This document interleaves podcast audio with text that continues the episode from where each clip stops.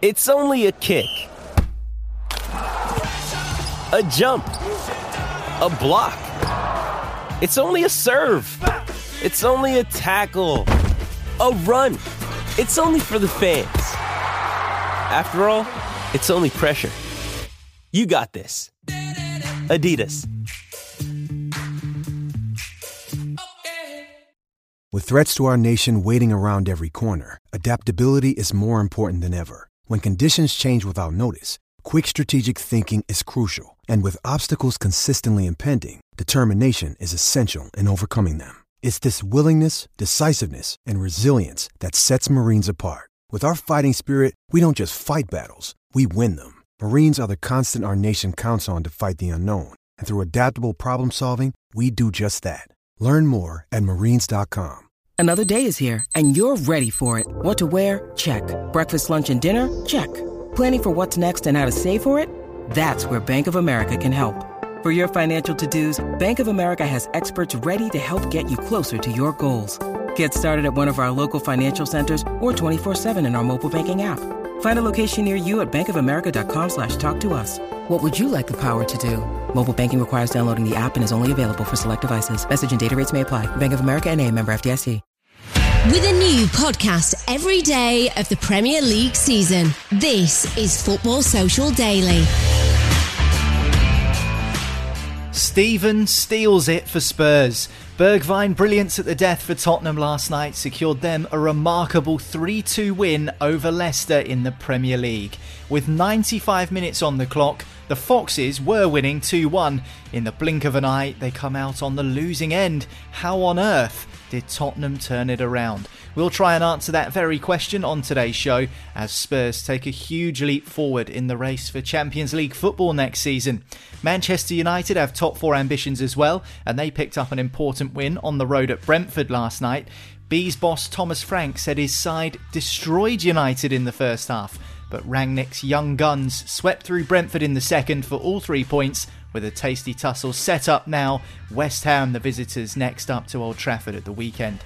We'll look back at those two games as well as casting our eyes over the latest transfer news, where Luis Suarez is being linked with a surprise Premier League return, Andreas Christensen is being linked with a Premier League departure, and Jesse Lingard is being linked with a switch to a Premier League rival. All of that to come here on Football Social Daily the Premier League podcast from Sports Social.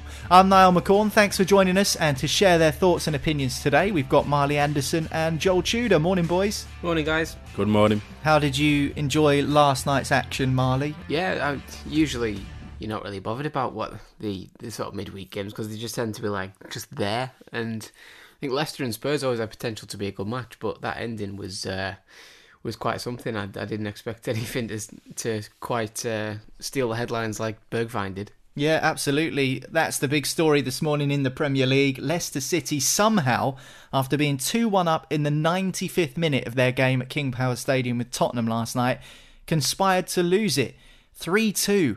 Two goals in 79 seconds from Steven Bergwijn for Tottenham secures three points for them, massive in the context of the top four race. Just how big a result is that for Spurs, in your opinion, Joel, particularly heading into this game with Chelsea at the weekend, which is their next test in the top flight? Given the way the table looks in the race for the top four, just how important could that be for you? Well, I think it's come at the perfect time, hasn't it? Because just like you say, going into the match against Chelsea, who are now being suddenly dragged into that top four race when previously about three weeks ago it was all about Manchester City, Liverpool keeping tabs with them. And now all of a sudden if Tottenham win that, Chelsea are in massive, massive pressure with the teams behind them because I think uh, Arsenal, Manchester United, and um, Tottenham all have at least two games on hand against um, behind them. So obviously, if all of them win their respective games, they'll probably end up going within one point behind them, and that's that's pretty damning for Tuchel because I know he's coming out with all these excuses of, you know, mentally and physically tired, but so's everyone else. Everyone else has to deal with the exact same circumstances. Um, so for Tottenham, I think that that well, you have to arguably say that they're in pole position to be the strongest to actually chase Chelsea now because they have another three games in hand on Chelsea. And I mean, if they end up beating them at the weekend, and once the I don't know what what game we call of the fixtures are going to end up leveling out, but by that time, I mean Chelsea could end up finding themselves in sixth. But right now, it's quite difficult to gauge just what everyone's true position is. It's like a Sunday league table where you can win the you can win the league on the last game of the season because the other team's got about nine games to play. So uh, it's it's a strange one, but I thought Tottenham last night were pretty impressive. Um, considering I think the most important factor is the fact that Harry Kane is finally firing again. I think that was the most important piece of the jigsaw for Conte when he came in. Because obviously, let's not forget when he first came in, Harry Kane had about one goal in his first 10 Premier League games, which is totally uncharacteristic. He's never done that in his career. Probably, yeah, literally never, even since he came into the first Tottenham side. So that was a, a vital piece for Conte. I think if he, if Harry Kane would have continued with that really poor run of form, it, Conte, if you have a, striker who's been scoring 25, 20 a season and he suddenly just blanks out, any manager's going to struggle. And it's not like it's not so easy to go and find a great striker to replace someone with all those goals. So that's that's been such an important factor. And obviously now, uh, Bergwijn. I mean, it was only about two weeks ago that it was being thought that he would get a move to Ajax, and I was surprised because I've been impressed with him each time he's played, uh, but he just never got that run of games. I think the last time I really saw him make an impact was that um, 1 0 win against Manchester City on the opening day apart from that, I've not really seen a great deal. But he has he has flashes of brilliance. But yeah, I think I think the biggest part of this victory is just the fact of the character. Because I think two months ago this victory wouldn't have happened. We'll talk about Steven Bergwijn in a bit more detail shortly, Marley. But you're right when it comes to Harry Kane. You know, a goal and an assist last night, great for him.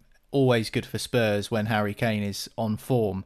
But in terms of the way that the game finished, we speak about how impactful that victory could be for Spurs, but it must be a real damaging blow to Leicester. So, did Tottenham just blow Leicester away at the end through brilliance, or did the Foxes bottle it, Marley? What do you think? Um, it's hard to say, sort of, um, like definitively, but I think it's got to be a bit of both, really, because like Leicester's game management from kickoff uh, in the 95th minute was was awful. I mean, Tielemans gets um, I mean I think he gets closed down and he skips through a couple of challenges and that was fine but there's a there's a reverse angle where um, Tielemans has got players in front of him but every single Spurs player is in that middle third of the pitch. And I think whoever's playing right wing back I think it might be Albrighton or someone out there has got acres of space. He could have put it wide and, and Leicester could have swung a ball into the box and, and maybe got something the other way. But instead he gives a really daft ball into the middle. Um, and with with the way the game is, you know, nobody's positionally aware in the in the 96th minute because everyone thinks the game's going to end, um, and everyone's still high as a kite from scoring a goal and, and conceding a goal on the other side. So they just get ripped open within uh, within one pass. Even Kasper Schmeichel was too deep on his line. I thought he could have he could have came further out and uh, and met Bergwijn either got the ball before him or smashed him before he got into the box and give away a free kick and took took the red card because it, chances are the free kick wouldn't have uh, wouldn't have gone in. So you're looking at that and thinking that was that was Leicester just not managing the game properly. Um, I think there's there's there's something going on with Leicester. I don't know what it is, but it's you know the results aren't great. The injuries are a big part of that as well, but the thing that worried me about Leicester recently is is when Brendan Rodgers said about Tielemans and his contract and you know his his um his career being short and if he wants to play here then great but if not then we can't stop him. I just thought that whole thing like just just sort of smacked a bit of like small club mentality. Like Leicester have had two massive blows, like proper kicks in the balls, and, and the last day of last season's uh, last season and the season before when they didn't get into the top four and they should have on the basis of the, they were better than everyone for most of the season. But he says that, and then it sort of reminds you that it might be seeping into the club that they they're running out of steam a bit. Um, and then you see the results on the back of that this season, and you're seeing you know Leicester slip further and further away from that top four battle because the Leicester of last season would be would be fourth in the league this season, I think, because the way they were playing, they were there anyway. And this season, you know, nobody wants fourth. It's like, you know, everybody's scrambling all over each other. Arsenal, Spurs, Man United, West Ham, they're all in it, but they're not. There's no sort of juggernaut that's that's got to be shifted from fourth. So Leicester have gone backwards massively, and, and last night's result will be such a another body blow that uh, mm. it'll be struggle to re- they'll struggle to recover from it. I think. Yeah, I mean it's hard to take any positives from a Leicester City perspective, particularly if you are a Foxes fan.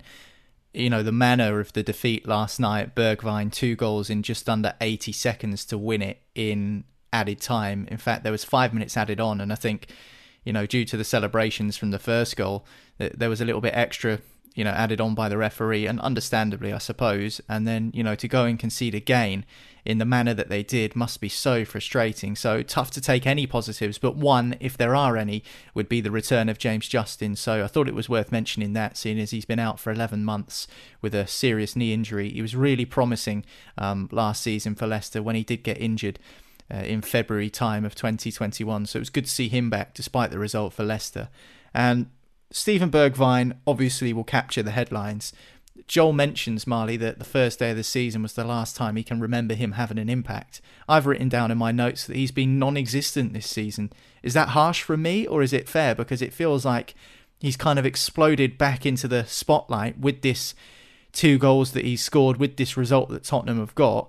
Um, but where's he been for the rest of the campaign? I just can't seem to remember him making an impact. Yeah, he's not been involved, has he? He's been sort of frozen out, and I, I think it's harsh as well because whenever whenever I see him play, he doesn't look bad. I remember on his debut, he scored against Man City uh, last season. Um, obviously, he's had he's had little moments here and there. Obviously, I think the the thing with him is consistency. But I mean, how many wingers are, are consistent in the Premier League? Like, there's the, only the, the top top wingers are, are, are super consistent. So that's just a part of the game. And I think with Spurs, they've got options um, up front. You know, Kane obviously picked himself, and so does Son. But you know, Lucas and Bergwijn and Dele Alli and Bryan Gil, they sh- they should all be chipping in with with like that should be a good battle, like a good four way battle to see who can be that third man with Kane and Son, because they've all got talent, and it's like if one isn't doing well, can the other one, can one of the other ones come on and come on for half an hour or fifteen minutes or whatever, and make an impact, and that's what Bergwijn did last night. But none of them have done it enough this season for me. Like they've not been um, relied upon. Now Spurs' second team, the one they play in, in the Europa League and, and some League Cup games and what have you, that's been really poor, and that's been made up of those types of players who I've just mentioned.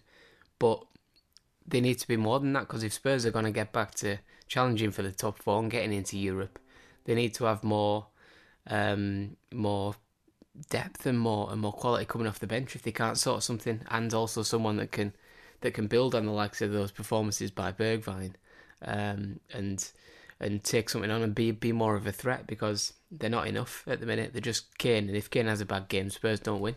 You mentioned a moment ago, Joel, that you think that Spurs are now in pole position for fourth place. Had that game finished a draw, or as it looked like it was going to end, a loss to Tottenham with the Leicester City win, would you still have that perspective, or do you think that that was now a turning point? The momentum has firmly shifted towards Spurs just because of the manner of the win. And we take into account the Chelsea game coming up at the weekend. Chelsea have huffed and puffed in recent weeks. Um, they've kind of lost form completely. Whereas for Spurs, they're unbeaten in the Premier League since the end of October, and they go into that London derby off the back of this huge win in, in terms of the way they won it as well. Surely that's got to be big for the confidence. So do you think that last night was a real turning point for them? I think with football it's just so fickle, isn't it? If you haven't if you hadn't have watched the game and they lost two one, everyone would have been pointing fingers at Kane and Conte and the defence and blah blah blah blah. But, you know, obviously the turn of a result kind of masks over any errors that went on in the game or any wrongdoings because you know Tottenham they for all the, the, the fact that they had to come back from behind in two minutes, they did actually dominate Leicester in terms of I think they had about three shots cleared off the line during the game, and Kane probably should have had about two or three. So it wasn't as if Leicester were deservedly ahead at that point. I thought Spurs were playing really well, but they just couldn't get the ball over the line. Um, and I think the biggest part about this is that I think two months ago this result would not have happened just in terms of they had no character about them whatsoever. I didn't think they had any fight. And the fact that they've been able to come back two goals in two minutes, I think it's just a typical Conte side. every single side you've ever watched him at. I think that Chelsea side when he won the league, it, it was a constant for them every single time. And at, Juve, at Juventus in his four years there, every single year with with Juventus, they were constantly getting bailed out in the last ten minutes, and that's not just out of luck. It's the fact that he demands that his teams continue until the final whistle. And I think under Nuno, they lost that desire and that hunger to really keep going in the games. And I think it's just because the players lost belief in him. They weren't inspired by him. And I think if you're not inspired by Antonio Conte, then there's something wrong with your DNA because I think the guy really does just get every last ounce out of players, and it just showed. Because I mean, you know, after two two, when they kicked off, most teams would be would be thinking, all right, we got the we got the draw now. Well, well done, boys. But as soon as they kicked off, Harry Kane was looking up straight away. Bergwijn was making a running behind, and 100% that would not have happened a couple of months ago. So I think it's just a very different dynamic in that Spurs side at the moment. And I think, regardless, even if they would have got the loss yesterday, I mean, they can make it right against Chelsea, and that masks over everything because suddenly they become um, only four points behind them. So it's it's a huge game at the weekend, and if they really want to stake their claim on that top four challenge and start dragging Chelsea into it, um, it's a massive game. Not not just for Spurs, but for West Ham, Arsenal, and United as well. I'm just wondering because of the result last night whether that changes any of the thought processes of the powers that be at Tottenham because we've mentioned about how Antonio Conte is going to want a bit of a war chest to spend to kind of get the players he wants into Tottenham. But with 10 days left of the window, I've not seen anyone bar Adama Traore linked to Tottenham Hotspur and appears on the back pages this morning that I can't see any other links either to players um, heading to Tottenham. So I think that's really interesting just how quiet it's been on the transfer front. We'll talk more about the Premier League transfer gossip a little bit later in the podcast. But last night, Leicester 2, Spurs 3, massive result for Spurs, remarkable end to the game. Wasn't quite as dramatic at Brentford Community Stadium. Manchester United ran out victorious. We'll talk about their win over the Bees next after this here on Football Social Daily. Football Social Daily. Subscribe to the podcast now so you never miss an episode.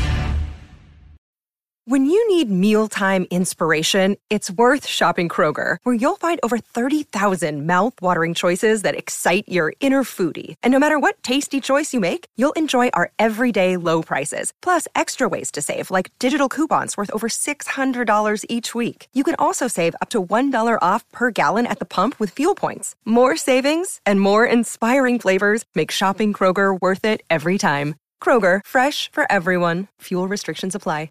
Step into the world of power, loyalty, and luck. I'm going to make him an offer he can't refuse. With family, cannolis, and spins mean everything. Now, you want to get mixed up in the family business. Introducing The Godfather at Chumbacasino.com. Test your luck in the shadowy world of The Godfather slot. Someday, I will call upon you to do a service for me. Play The Godfather now at Chumbacasino.com. Welcome to the family. No purchase necessary. VGW Group. Void where prohibited by law. 18 plus. Terms and conditions apply.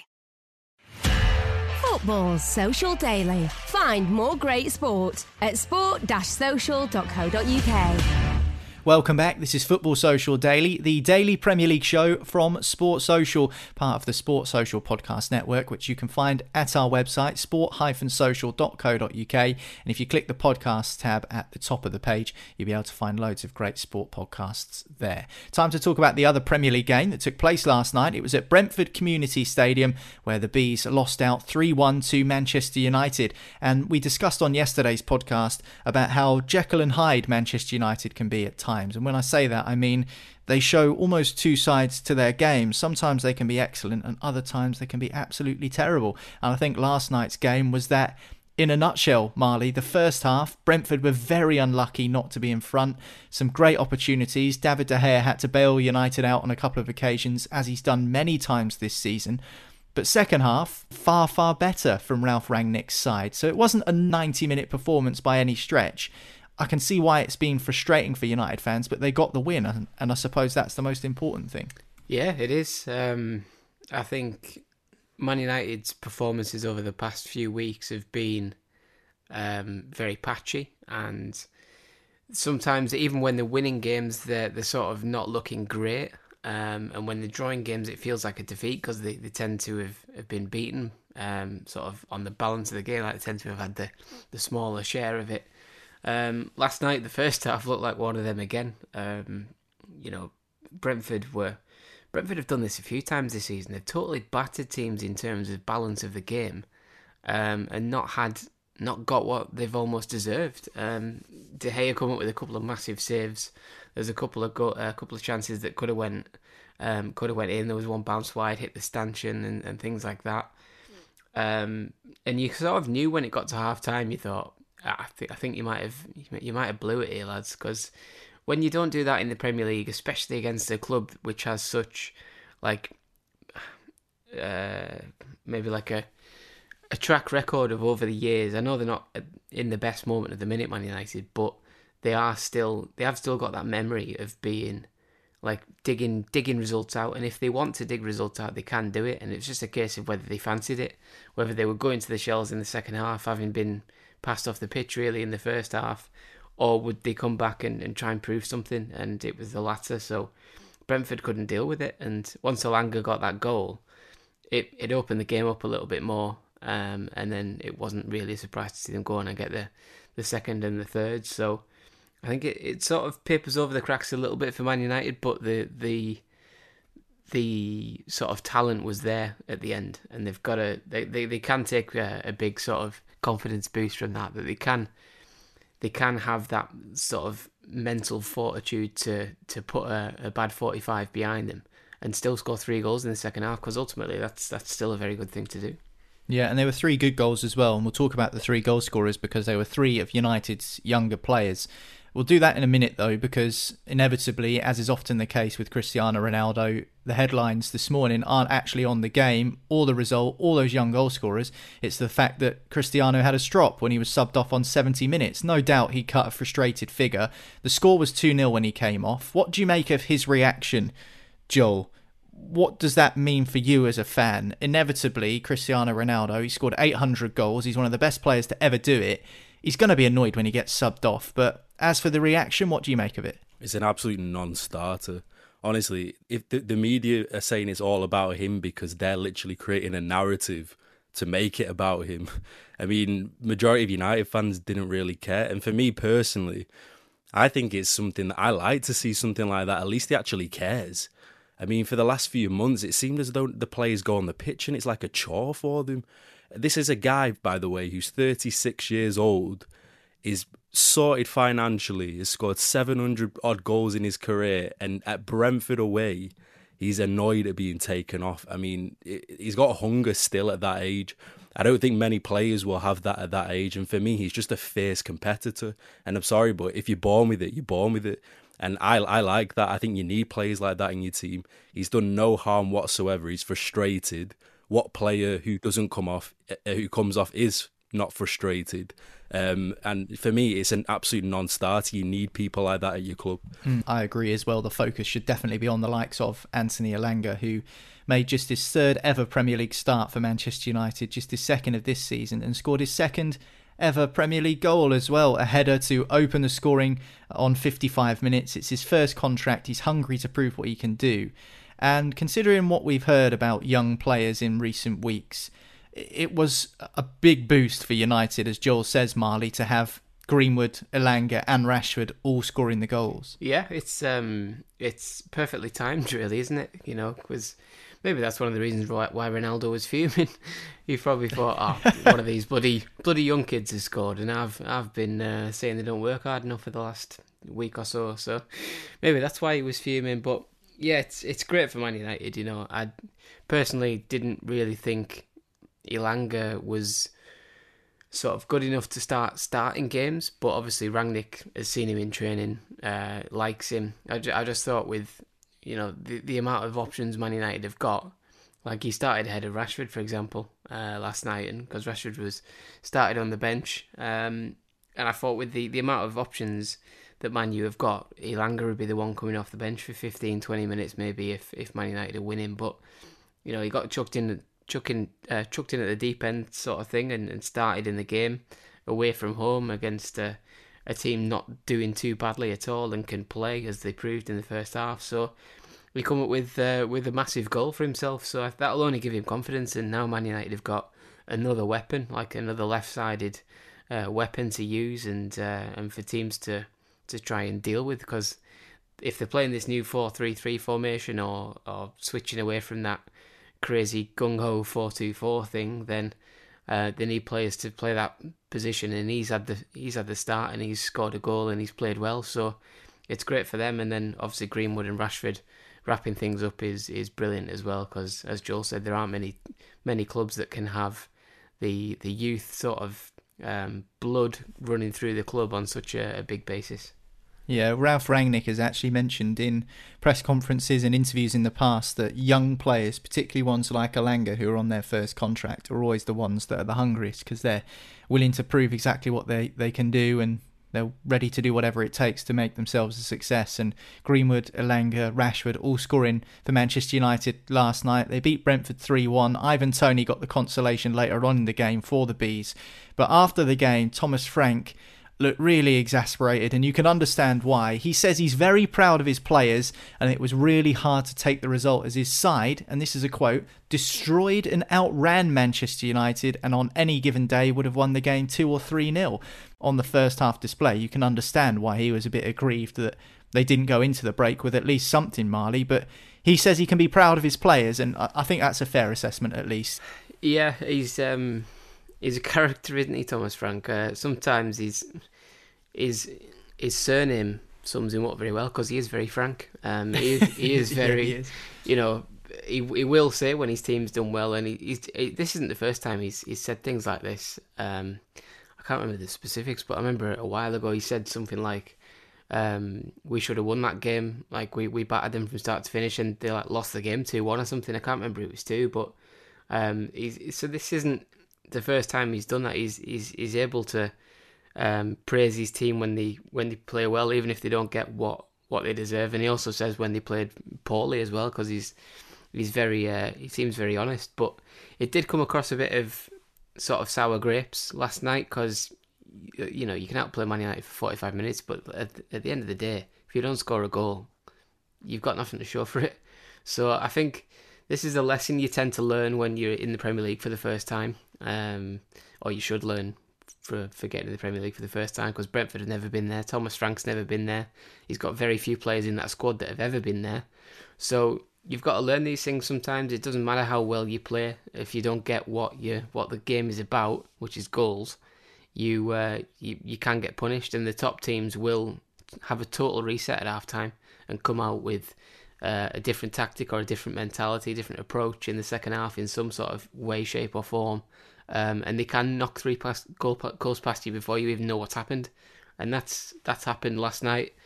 Um, and Thomas Frank and, and, Brentford have to learn from it because it's that Man United aren't the only team that can do that to you, um, and that sort of psychological thing of um, Christ, we're playing Man United and, and, we've outplayed them for the first half. You need to sort of forget that at half time and, and, and sort of make sure you do it again rather than think you know we've we've played really well.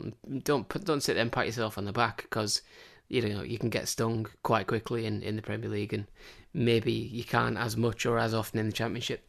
Yeah, a brutal reminder of the rigours of the Premier League, as Marley rightly points out. Manchester United winners on the road at Brentford. They take on West Ham this weekend at Old Trafford. Another huge game. Some big games in the top four race. Arsenal play Burnley, Manchester United host West Ham, and of course Chelsea play Tottenham. We'll talk about some of those games on this weekend's Dugout podcast. That'll be out late on Friday night. I'll be joined by Paul Dickov and Trevor Steven, and I'll be asking former Everton man Trevor Steven exactly what he makes of the vacant managerial role at Goodison Park. He won the league, of course, as an Everton player. Duncan Ferguson's in temporary charge. And Big Dunk was a Scotland teammate of Paul Dickov, so we're going to try and find out exactly what he's truly like to share a dressing room with. Uh, the dugout will be, be out. it will be very interesting to hear. The dugout will be out, as I say, Friday night. If you hit subscribe on Football Social Daily, that way you won't miss it. Time for another short break now. Afterwards, we're going to get stuck into the latest Premier League transfer gossip. We'll do it next. Football's Social Daily. Find more great sport at sport-social.co.uk. Hey guys, it is Ryan. I'm not sure if you know this about me, but I'm a bit of a fun fanatic when I can. I like to work, but I like fun too. It's a thing. And now the truth is out there. I can tell you about my favorite place to have fun Chumba Casino. They have hundreds of social casino style games to choose from, with new games released each week. You can play for free anytime, anywhere. And each day brings a new chance to collect daily bonuses. So join me in the fun. Sign up now at chumbacasino.com. No purchase necessary. Group. Void were prohibited by law. See terms and conditions. 18 plus. It is Ryan here, and I have a question for you. What do you do when you win? Like, are you a fist pumper? A woohooer, a hand clapper, a high fiver. I kind of like the high five, but if you want to hone in on those winning moves, check out Chumba Casino. At ChumbaCasino.com, choose from hundreds of social casino style games for your chance to redeem serious cash prizes. There are new game releases weekly, plus free daily bonuses. So don't wait. Start having the most fun ever at ChumbaCasino.com. No purchase necessary. Group. Void were prohibited by law. See terms and conditions. 18 plus. Football's Social Daily. Subscribe to the podcast now so you never miss an episode. Welcome back. This is Football Social Daily. I'm Niall. I've got Marley and Joel with me, and we're going to talk the latest transfer gossip in the Premier League. Now, before we do, just a quick reminder that it is Arsenal against Liverpool tonight in the second leg of the Carabao Cup semi final. Chelsea are already under the arch, the final to take place in late February uh, after they beat Spurs in their semi final, but it is the second leg of Arsenal against Liverpool. That takes place tonight. We'll probably look at that on tomorrow's show rather than today. So instead, we're going to take a look at the latest transfer news in the top flight. And Luis Suarez has been linked to Aston Villa, the current Atletico Madrid striker. However, Goal are reporting that the Spanish side won't be allowing him to leave this window.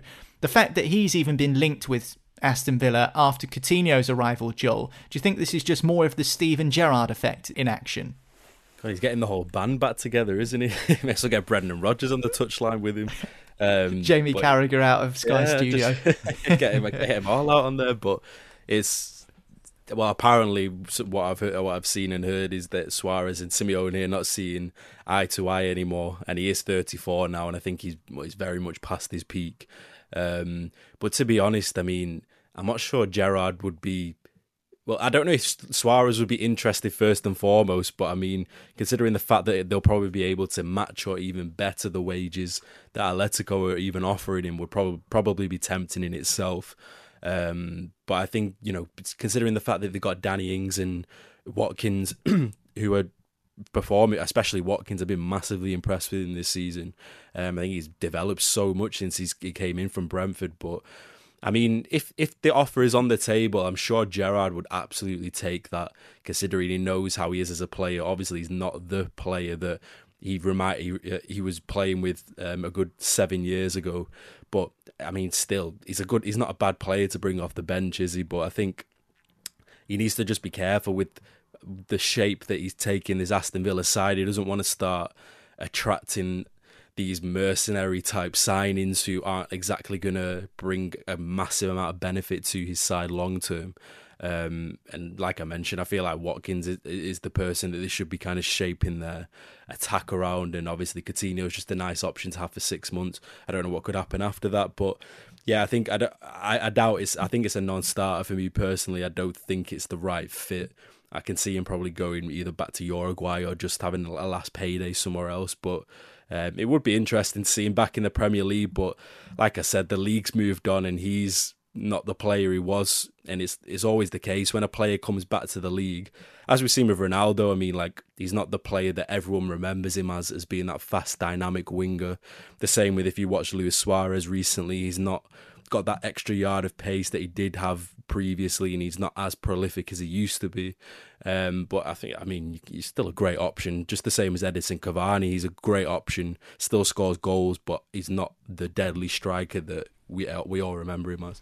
Well, Luis Suarez allegedly is not going to be leaving Atletico Madrid this window, but maybe we could see him in the Premier League uh, in the summer. Of course, we've seen players in their mid 30s arrive in the Premier League on a, more regular basis recently. Thiago Silva, Edinson Cavani, Cristiano Ronaldo, to think of just three off the top of my head. Maybe Luis Suarez will join uh, former Liverpool teammate Coutinho and Steven Gerrard at Aston Villa. That one remains to be seen, but it's a no for January for the time being.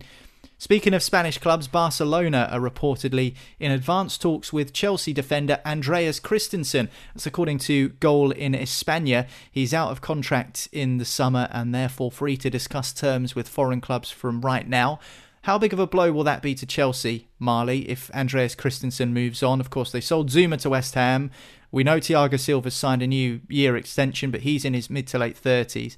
Does it reinforce their need to sign another centre back sooner rather than later? Because if this is to be believed, that means they're going to have to really dip into the market for a defender again soon. Uh, yeah, it's it's kind of strange how Chelsea are having um, contract issues with, with quite a few players like Christensen, Rudiger. Um, there's been a been a couple as you know in the last sort of six months or so, and the way I see it, I don't really understand it because the, the champions of Europe, they're in, or they were in the title race. They're, they're, they're capable of being in the title race every season with the squad they've got if they, if they get things right. They've got a world class manager there, um, and Christensen and Rudiger are both playing games. Um, they're playing enough. Christensen has, has been. It's usually if everyone's fit, Christensen, Rudiger, and Thiago Silva. So I don't really understand the the the clamour to to maybe leave. Um, I don't know the the personal, you know, the the, the intricate details of, of everything. Obviously, he's not happy with something, but as the way I see it, he's playing. Can he get an obviously better club than Chelsea? I'm not not sure. There are too many out there, um, and uh, yeah, I've, don't know. Maybe he just he has been in England for a long time. To be fair, it took him a long time to break through. Maybe he fancies something different. Maybe he just fancies another challenge. Yeah, I was going to ask that, Marley, because he spent two years on loan at Borussia Mönchengladbach and did really well there, and that was between 2015 and 2017, and then he came back. But with Chelsea, to be a 25-year-old and established in the team, um, it's not something that happens often, and it sounds a ridiculous thing to say, but the amount of players that they sign who aren't too dissimilar to Andreas Christensen in terms of where they've come from and maybe youth players that have come through and get big loan moves away and stay out on loan for ages. For him to have actually established himself in the Chelsea team is is a decent effort because as I mentioned, we've seen so many players over the years that have come through, been kept on professional terms, but just end up spending eight seasons out on loan somewhere. Yeah, you're right. Um, you know, a lot of guys don't make the grade and they end up still still there. You know, um, and they end up just end up leaving on a free after a while. Like you look at Trevor Chalobah. Trevor Chalobah's been on, you know, loads and loads of loans. Come back and, and he, yeah, he's, he's another exception to the rule. He's starting to, to get get a few games thanks to a decent preseason and a few opportunities with injuries at the start of the season as well. So, but you know, more often than not, you get players like like Jake Clarke-Salter and these players who, who just like people are probably listening going who the hell's that? Like just google him. He's out on loan every year and he's like 23 24 now and he's it's just one of the these players that, that don't quite make it. And Chelsea do hoard a lot of players because they've got a, a, massive academy and it's you know well funded and, and very very successful. Um, but Christensen's came through that and he, there was a a chance that he could uh, he could go the same way as as other players um, that haven't made the grading and ultimately just get a bit forgotten about. Um, and but he's he's made that breakthrough now, um, and to the point where if he does leave, it will be to a top club.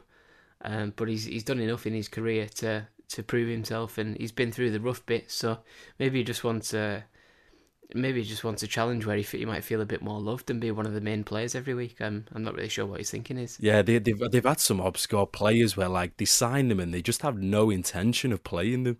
But I think to be honest, it's a method that actually really earns them a hell of a lot of money because I think the biggest one was Kevin De Bruyne when he went on loan to Wolfsburg, and obviously he was the player of the season in the Bundesliga that year.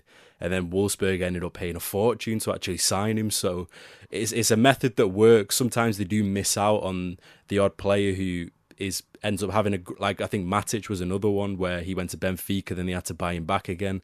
Um, so th- there are scenarios where some loan players slip through the net a little bit, and they have to bite the bullet and kind of buy them back for a bit of a excess fee, but it's they, they have some talented players on their books, and I think they're the only side really with this strategy in terms of just having the thirty odd players on the roster and allowing twenty of them to get away and develop in another side, and if for example, they do end up developing, they end up just either bringing them back into the side or selling them for a great fee, and they do get great fees for all of them.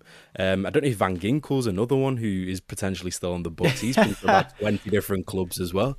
So, yeah. Marko Marin's another one. Yeah, Marko Marin. He was meant to be the German, he was meant to be like the Bundesliga Messi at one point. He had the goalie as well. Do you remember the goalie that was there for 10 years? It was a guy, I can't even remember his name. That's how obscure he is. But... They've had a few on the books, but um, yeah, it, it's a strategy that works for them and fair play to them. I wish United would do something like that. We never loan players out. So well, let's talk about Manchester United. You say you never loan players out, but Jesse Lingard has been linked, and guess who he's been linked with? Marley, of course, it's Newcastle United.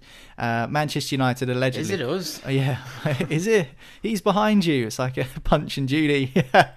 pantomime thing. Um, United allegedly, Manchester United that is, want a loan fee for him, around three and a half million quid, reports suggest, until the end of the season. There's been no links back to West Ham in a while, if you're Jesse Lingard, do you go now, Marley, to Newcastle United if that's the option on the table and get some game time and try and keep Newcastle up? Or do you wait until the summer and have freedom of choice amongst probably more suitors and you can get a fat signing on fee as well for doing so? Uh, can can you not do both? I, I feel like you can do both. Um, I think what six... sign a six month deal at Newcastle. Yeah, so sign on loan. Um, I know it's not the not the usual thing to do because like it it is, uh, but it can be done, can't it? You can sign a a loan yeah thing and then go back to Man United, collect your stuff, and leave on a free. So, I I think that's what you should do. Like I don't I don't get what Lingard gains from signing permanently for Newcastle now because it's a huge gamble. Um, it's a massive gamble. Um, you might get relegated. If you get relegated, you're not in the World Cup squad at the end of the year because um, championship players don't get picked, and possibly rightly so, and possibly wrongly so. That's a discussion for another podcast. But I would, if I was Lingard, I would try before I buy. Um, you, you, you know, you've tried West Ham. You were great at West Ham. Nearly got them into the Champions League. Fantastic. It, everything's rolled around again. West Ham aren't interested because they've got players. They signed Vlasic in the summer instead of Lingard when it was clear he wasn't coming. Um, they haven't got the budget, the wage budget, or anything to, to afford him right now. So, for me, rather than pick a club in January, I would try and get a loan move um, and then have you pick up clubs in the summer because ultimately, in the summer, more clubs than bigger clubs with bigger budgets and, and bigger ambitions are going to come along and be interested if you're on a free transfer because it's just that's just the way the market is. I know there'll be a signing on fee and things like that, so nothing's ever free. But ultimately, you're looking after yourself a bit better there, I think. So if I was him, I would try and get to Newcastle on a, a six month loan, see what you can do. If if you feel like there's a enough of a project and Newcastle stay in the league, then that can be a huge, um, a, a, you know, a good move for him and a, a good permanent move for him. But if you know if you go there and they go down, but you play well, you still enhance your reputation. Um, if you can if you can back yourself to produce some some decent numbers. So for me, I would do that if I was him. Yeah, Jesse Lingard's an interesting one. What about you, Joel? Time to go. Um, I think it's wise for him to do that, especially just one the fact that it's a World Cup year coming up, and two the fact he needs to rise his stock again so that in the summer he has way more offers than he would if he just starts stagnating on the United bench as he is doing right now. So yeah, for me, he needs to get out as soon as he can. He should have done it last year. Um, but right now, I don't think he can be much of a chooser as he could have been last summer when his stock was through the roof. Um, a year's passed since that West Ham time now, and he needs to prove himself again but I don't think there's going to be as many suitors as there were last year. So yeah, for me, it's in his best interest and United's best interest. They've already fumbled a 15, 20 million pound paycheck last summer, and now they're probably going to get a maximum of three million. Um, I'm disappointed, but I'm not surprised. 10 days left of the transfer window. We'll wait and see what happens with Jesse Lingard. Will he be at Newcastle United come the end of the transfer window? We will bring you all of the latest when we get it here on Football Social Daily. And the best way to keep up to date with us is by hitting subscribe or follow or whatever it might be on whichever platform you listen to this show on. So make sure you do that, and we'll speak to you again tomorrow on the show. And don't forget the dugout as well is available on Friday night. Paul Dickov and Trevor Steven will be my guests once again, the best way to keep in the loop with everything is to hit subscribe. Joel, Marley, thanks very much. That's it for today's episode of Football Social Daily, and we'll speak to you again tomorrow. Football Social Daily. Subscribe to the podcast now so you never miss an episode. With the Lucky Land slots, you can get lucky just about anywhere. This is your captain speaking. Uh, we've got clear runway and the weather's fine, but we're just going to circle up here a while and uh, get lucky. No, no, nothing like that. It's just these cash prizes add up quick. So I suggest you sit back, keep your tray table upright, and start getting lucky. Play for free at LuckyLandSlots.com. Are you feeling lucky? No purchase necessary. Void where prohibited by law. 18 plus terms and conditions apply. See website for details. It is Ryan here, and I have a question for you. What do you do when you win? Like, are you a fist pumper? A woohooer, a hand clapper, a high fiver. I kind of like the high five, but if you want to hone in on those winning moves, check out Chumba Casino. At ChumbaCasino.com, choose from hundreds of social casino style games for your chance to redeem serious cash prizes. There are new game releases weekly, plus free daily bonuses. So don't wait. Start having the most fun ever at ChumbaCasino.com. No purchase necessary. Group. Void were prohibited by law. See terms and conditions. 18 plus.